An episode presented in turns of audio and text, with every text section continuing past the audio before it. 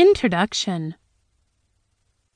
Several years had gone by in the small town of Greenburg, and while the town is prospering after a near by silver mine is discovered, Lillian Greenburg is a single woman in her thirties, a spinster in this age.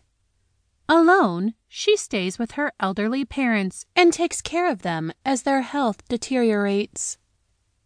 And then Dr. George Merriweather comes to town, a man with an actual doctoral degree, who proves to be an opponent of Finley. But as Lillian deals with her parents and her brother in law, she also ends up coming across the handsome and confident Dr. Merriweather.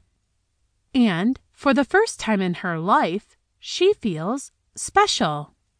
Can she, a plain spinster, gain the romantic attention of George Merriweather? Or will her family get in the way of her attempt at happiness?